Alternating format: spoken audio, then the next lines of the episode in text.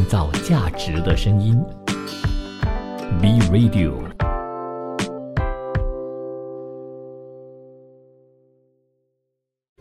新趋势、新商机、新兴商业模式。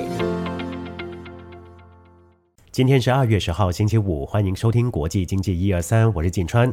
从小呢，家人就灌输一定要储蓄，养成储蓄的习惯，以备不时之需嘛。那还在念书的时候呢，只能够从家人给的零用钱自己储蓄一些些。到了长大以后，出来社会工作，往往呢都会有一个目标，比如说要去旅行，要买什么东西才会储蓄嘛，对不对？到了再年长一些，就会觉得要为未来做一些打算，比如说结婚啦，或者生孩子啦。或者是养老这些呢，都要靠储蓄。曾经我们也看过这样的新闻，就是说，在疫情期间呢，其实很多国家的人民呢，因为没有地方可以做花费嘛，大家都啊待在自己的国家里头，待在家里头没有办法外出，因此呢，储蓄率其实都不断的提高。但是最近呢，有一则报道就说，很多人在新冠疫情期间积累的这些储蓄呢，正在减少，而部分家庭的储蓄呢，已经是几乎用完。根据高盛集团估计，截至一月中，美国人已经是花掉了大约百分之三十五在疫情的时候累积起来的额外储蓄，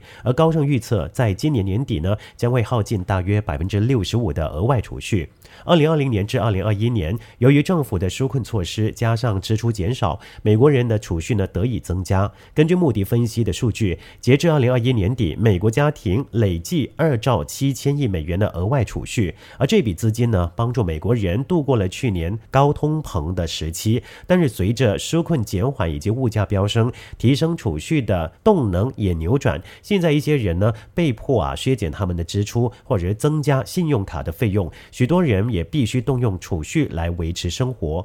疫情初期，美国人呢以前所未有的速度累积了储蓄。二零二零年一共是存了可支配所得的百分之十六点八，远高于二零一九年存储的百分之八点八。但是二零二二年呢，这个储蓄率跌到百分之三点三。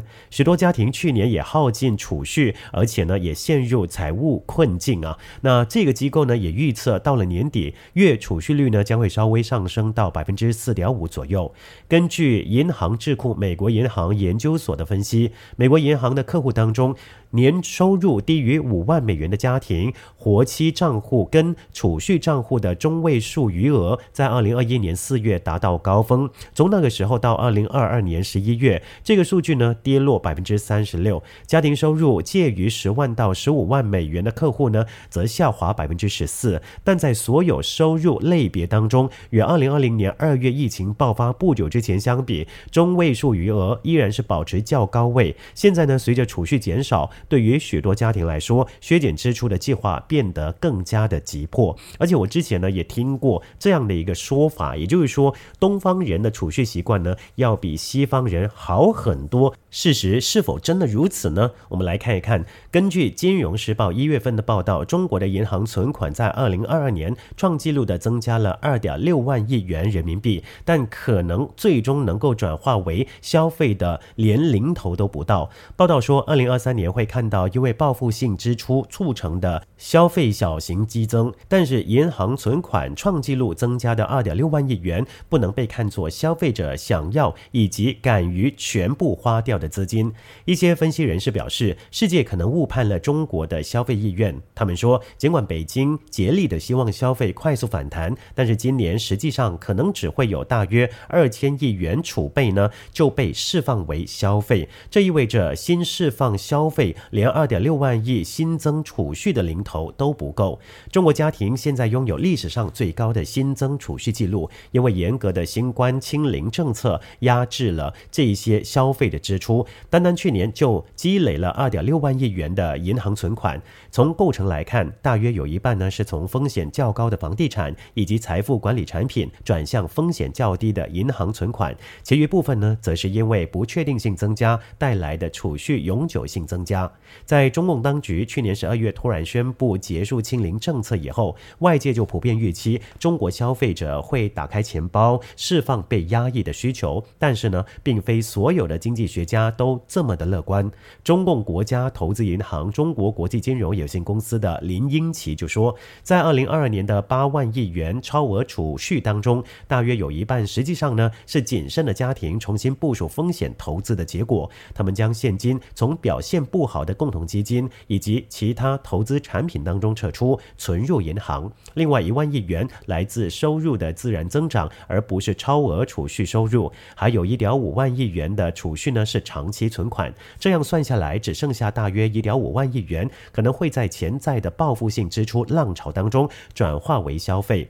经济学家罗志恒呢也预计，今年大约有一点五万亿元的超额储蓄将被重新部署为消费支出，只是相当于中国年度零售额的百分之三。他说，经济前景的不确定性呢依然存在，人们有强烈的储蓄欲望。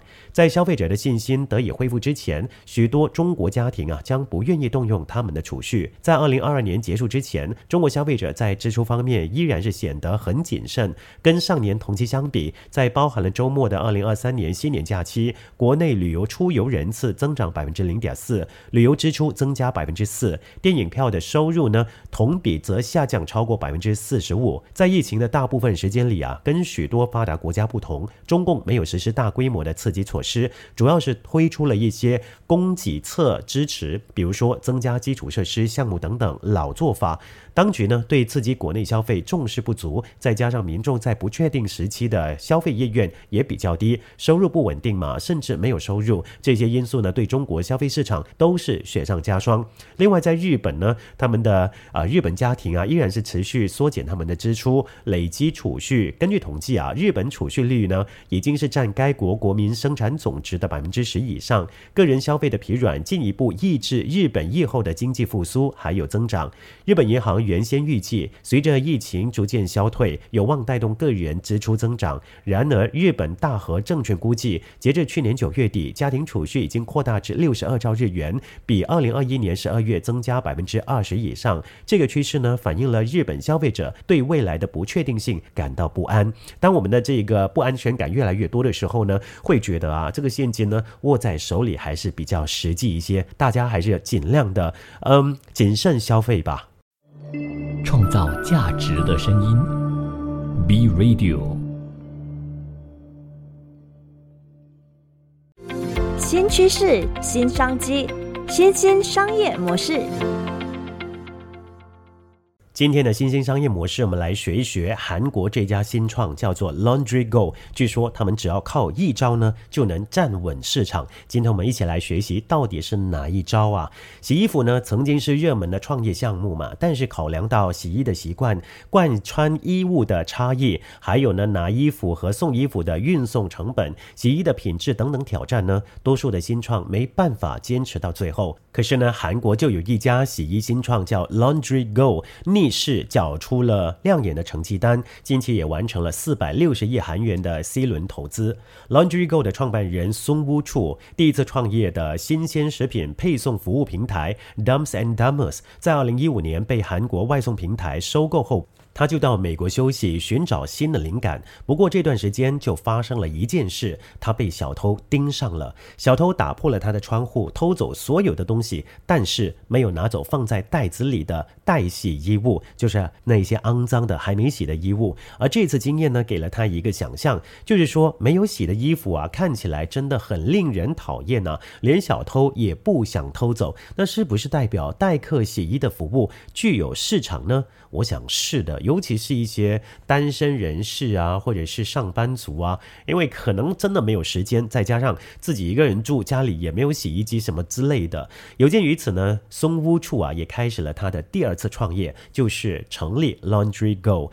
推行之初呢，这家公司透过衣物收集箱和线上平台的配合，提供非接触式洗衣服务，让客户在家门口就能够送洗、修补，还有收取衣服，省下了找寻干洗店和外。出送洗的时间成本，更能够在一天之内哦就拿回他们的衣服。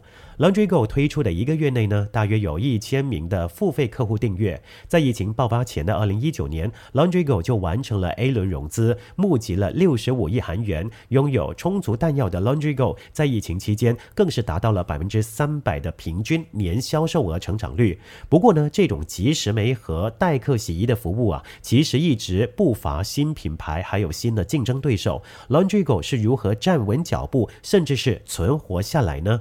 人力资源是洗衣行业的重要挑战。洗衣产业呢是劳动密集型的行业，除了洗衣，呃，清洗衣物需要人力，呃，后勤的物流运送呢也是相当耗费人力的环节。送货人员必须到客户端取货，再把衣服带到维护中心送洗修补之后呢，啊，需要再次的把他们呢送回顾客那里。因此呢，针对一个订单，送货人员需要拜访两次客户。就算是有一些洗衣的服务呢，即便能够做到营呃运营无人洗衣店，但是在后勤的物流运送呢，依然不免呢还是需要大量的人力。而 Laundry Go 呢，在疫情期间的一系列计划性收购，正是透过商业模式的创新来应对人力的问题。二零二一年六月，Laundry Go 收购了美国洗衣设备制造商 A Plus Machinery。这意味着 Laundry Go 走向一条龙服务，可以生产自己的专业洗衣机和烘干机，并并且建制自己的洗衣工厂，也让 Laundry Go 呢不必分别与各洗衣厂签约送洗。而能够将待洗的衣物呢集中送到工厂去处理，降低物流运输的成本，提供规模化服务。Laundry Go 的下一步呢就是开发一般消费者以外的更多客户来源。二零二二年二月，Laundry Go 宣布收购专为饭店洗衣服务的 Our Home，推出了新服务 Laundry Go Business。这个业务呢就跟三十多家的饭店客户合作。Laundry Go 声称，这一次的收购呢，将垂直业务从 B to C 扩展到 B to B，确保 Laundry Go 在创新洗衣产业的全球竞争力。收购完成之后呢，Laundry Go 的收入每个月啊，都以百分之十五到百分之二十的速度成长。同年四月，Laundry Go 收购在首尔运营着六十多家无人洗衣店的 Penguin House，进入智慧化洗衣市场，并且将这个服务呢改为这个名字叫 Laundry Twenty Four。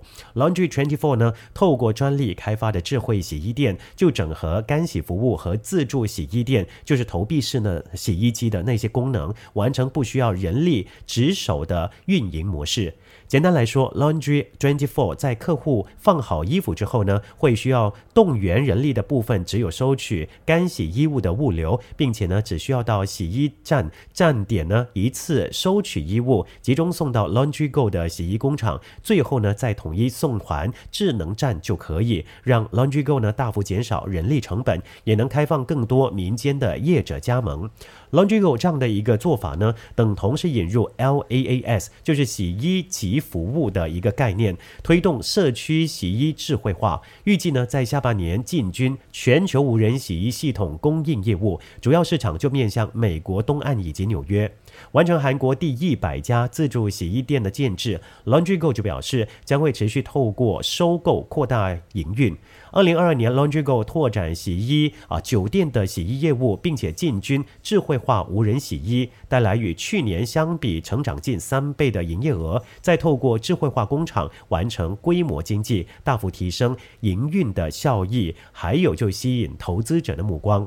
目前，Laundry Go 累积了四十四万名的用户，累计清洗了一千一百万件的衣服，达到一百六十万笔的订单数，并且在韩国开设第一百家 Laundry Twenty Four。当然，如果其他与洗衣相关的公司能够为 Laundry Go 带来合作效益，他们将会持续的进行收购。关于 Laundry Go 的未来计划，松屋处呢就透露，Laundry Go 目前有兴趣收购一家透过分析服装材料找出最佳洗涤周期的公司。看来 Laundry Go 呢未来还是会不断的进行收购，以这个比较精明的方法减少营运的成本，或者说开发业务的一些成本呢的一个做法来扩。大他们原本的一些业务。其实认真想一想啊，洗衣店这个业务呢，在未来还是有很大的发展前景啊。有没有发现到，其实你的家附近呢，多了好多家的这些洗衣店，不管是投币式的、自助式的，还是一些比较老旧传统式的洗衣店呢，还是有他们的立足之地啊。要知道呢，现在人们住的房子啊越来越小，而且真的没有办法容纳一些洗衣机啦、干衣机、烘干机等等的啊。再加上呢，我们现在都会比较推崇的就是共享。经济嘛，因此洗衣店呢，未来应该还有很大的发展空间。创造价值的声音，B Radio。